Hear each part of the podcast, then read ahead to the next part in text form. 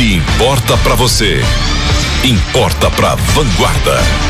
Essa notícia importa muito para mim e para você. Quem faz ginástica para manter as contas de casa em dia sabe muito bem o que significam os preços dos itens que compõem a cesta básica.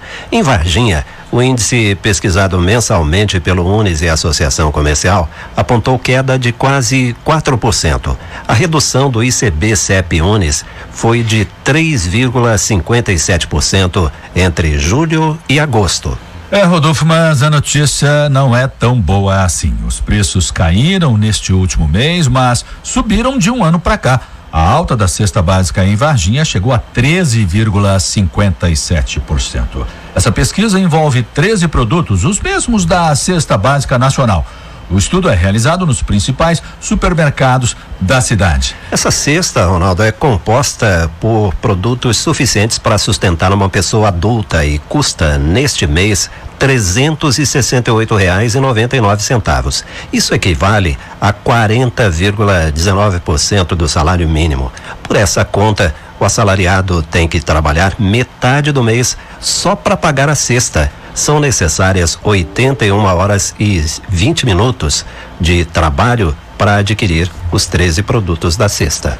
Vamos então à análise do Jornal de Vanguarda. O coordenador do ICB CEP Unis, o professor Pedro Portugal Júnior, explica o preço da cesta básica em Varginha foi o quarto mês consecutivo de queda nesse índice, o que já gera um acumulado no ano de negativo em 2,28% no nível dos preços da cesta básica. Entre os meses de julho e agosto, nós percebemos que cinco produtos tiveram alta. Foram eles o pão francês, a carne bovina, o café em pó, o açúcar refinado e a manteiga. Com relação ao pão francês, esse aumento de preço veio como uma recomposição da queda que havia acontecido no mês anterior e também, principalmente, com relação ao aumento da farinha de trigo no mês de julho. No entanto, nesse mês agora de agosto, nós percebemos uma queda na farinha de trigo, fato que pode fazer com que no mês de agosto haja uma queda no preço do pão francês. Com relação à carne bovina, o aumento nas exportações e a menor oferta explicam a elevação do preço, mesmo que ainda a demanda interna esteja bastante fraca. Oito produtos apresentaram baixa, dentre os quais nós destacamos cinco produtos. O que teve a maior baixa foi o tomate, queda de mais de 26%. A maturação mais rápida do fruto aumentou a oferta dele, reduzindo assim o preço no varejo. O segundo produto que teve a maior queda foi a batata. Conforme nós tínhamos previsto na pesquisa anterior, a melhoria da safra e a melhor produtividade em julho diminuiu os preços desse produto. O terceiro produto com maior queda foi o feijão carioquinha. Ele teve queda nos preços em todas as capitais pesquisadas pelo DIEESE, e isso aconteceu devido a uma menor demanda e também uma elevação da oferta do produto.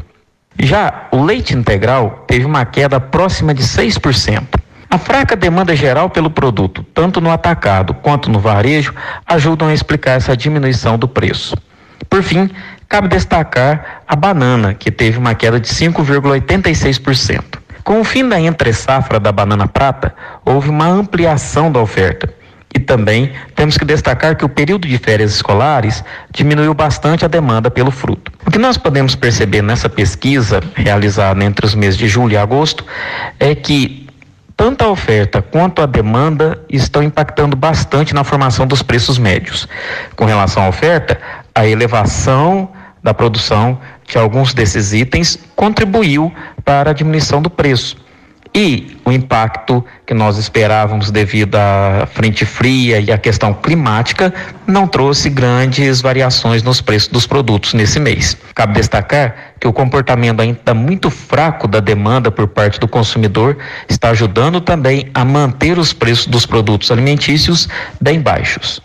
Essa foi as considerações que nós tivemos com relação ao índice da cesta básica nesse mês agora de agosto. As considerações são do professor Pedro dos Santos Portugal Júnior, que é o coordenador da pesquisa. E o professor citou aí o DIEESE. O DIEESE é o Departamento Intersindical de Estudos Socioeconômicos. A pesquisa mensal do preço da cesta básica em Varginha serve para orientar os consumidores e também permite aos comerciantes do segmento ajustar suas estratégias de oferta.